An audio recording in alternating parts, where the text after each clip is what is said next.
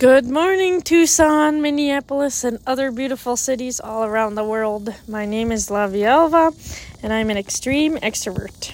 All right, so this next um, series I'm going to start is going to start at series um, 8. We're all the way at 8. You know what's so funny is I started this as a hobby because I was so bored during the pandemic.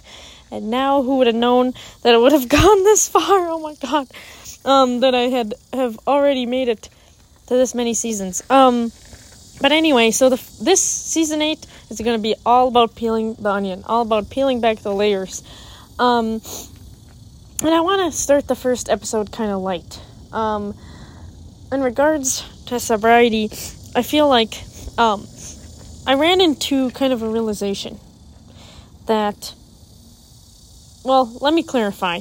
A lot of people that have an addiction believe that, you know, there is an utopia at the end, or believe that someday you will become a normal person, quotation, normal person, and free of this addiction. I'll, I'm going to tell you that's true and false. It really depends on the person. It's true because some people have a rush, a rough patch with addiction. Um, I have someone that I know dearly that had a particular um, food item that they were addicted to. And when they were stressed, they would binge eat this item. Um, and what's so interesting about this is they can periodically eat this item, but because of their mental well being and because of their state, they reached out for this particular item for psychological de stress and, um, you know, just kind of kind of a way to uh, move away from the pain or to distract from whatever feelings that they were feeling. And in the last um, podcast, season 7, episode 9, I had written a poem, kind of a short story, hashtag kind of thing, um, about peeling back the onion and peeling back the, uh, the onion layers or um, the layers in general that we build that kind of cover our feelings, cover our um, true emotions um, when it comes to trauma and um, going through hardships. And sometimes, you know, it's so common for us to be like, you know, I should be um, past this, or I should be, um, this shouldn't be as significant for me, or maybe this was so many years ago, it really doesn't matter right now. But if it does matter psychologically, it's going to stick with you. And the layers tend to build and build and build until, for some of us, we reach out for substance or other things, um, even activities like sex, um, food items, um, stuff like that. People, love addiction. Um, so that's something I really have had to educate myself about recently because I never knew about love addiction. I thought that was a make believe addiction. And when I started, you know, talking to people that have had this kind of um, thing affect their life so significantly, um, for me, I was like, wow, that truly is an addiction. Um, and I find that very, very fascinating. And so every day I am learning more and more about new addictions, um, new habits that people have. And it's just, it's fascinating. I absolutely love talking to you guys and um, researching on my own leisure about um, the things that addicts go through, not only myself, but other people. And it's, it's fascinating. anyway, I could talk about that all day. But um, going back to peeling back the layers.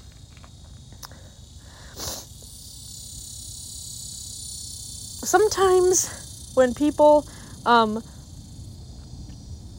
get rid of a substance in their life, I try to, like, the easiest way to comprehend this dynamic is getting rid of a toxic person. Because everyone can comprehend getting rid of a toxic boyfriend or a girlfriend or a parent or, you know, a sibling or a family, mar- a family person in their dynamic. And when I say get rid of, I'm not saying like, you know, I'm saying like when you like move on from you know, acknowledging that you need to be around them and you move on from, you know, really putting them in your life. You let them be and you move on. And when people do that, you know, there's always a good elements to people. There's always the happy moments. And that's what's so appealing about a substance or a person or an activity that can potentially be addicting is that it soothes your soul it soothes it soothes your mentality. It makes you feel at peace for the moment. It distracts from what is actually going on. And i truly believe that in regards to curing addiction we really have to set apart the feelings in themselves and the action. Because a lot of people will say okay i I'm an addict because I just have been using for 13 years. Okay, but what is the true meaning of that action? Do you do it when you're feeling sad? Do you do it when you're feeling lonely? Do you feel it do it just to fill time? And me in my life, I realized that I used it to fill in the discomforts that I feel with my emotional regulation.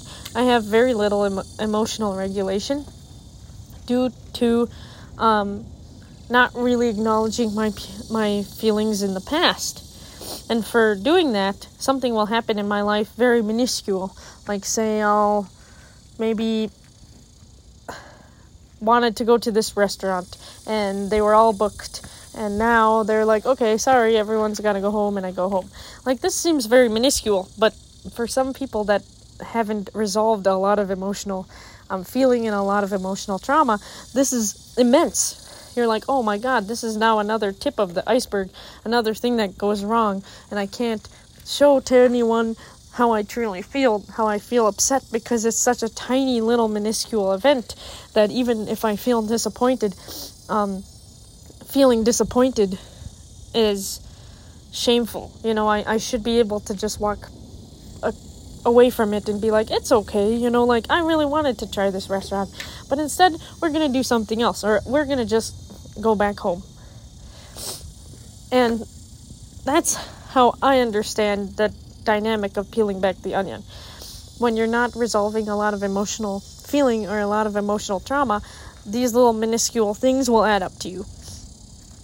And one thing leads to the next where you hide away those feelings and then eventually like for myself i find myself at the bar because i'm like hey you know what i i need a place for these feelings to go is in my life, do I believe that alcohol in itself is an addiction for me? I don't feel like I am physically dependent on it, but I do feel that I have used it for an emotional crutch for a lot of my life. A lot of discomfort, a lot of like feeling out of sorts. And in regards to sobriety, sometimes you really have to acknowledge that sometimes in life we feel really uncomfortable.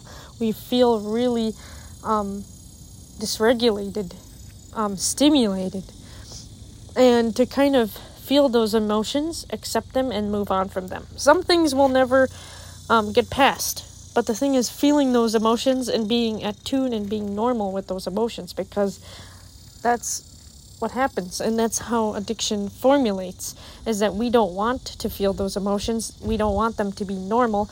We avoid them but the thing is, emotions are normal. Emotions are supposed to be part of the human experience.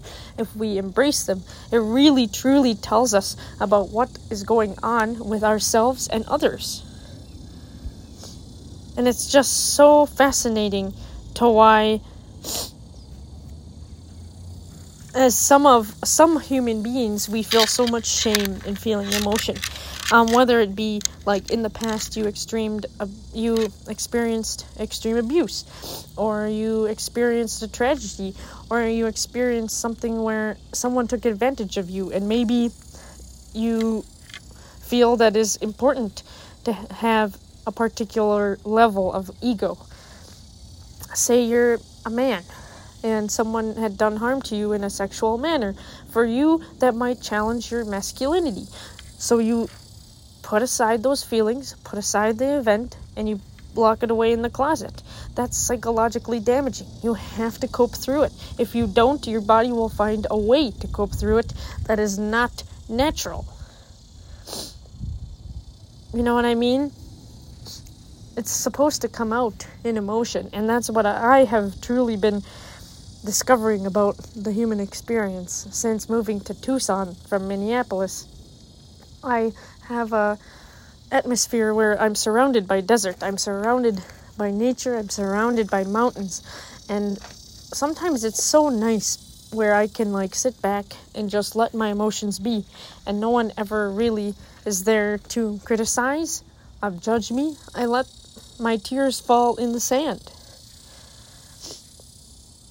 And it's wonderful because that's how my human spirit experience is supposed to be.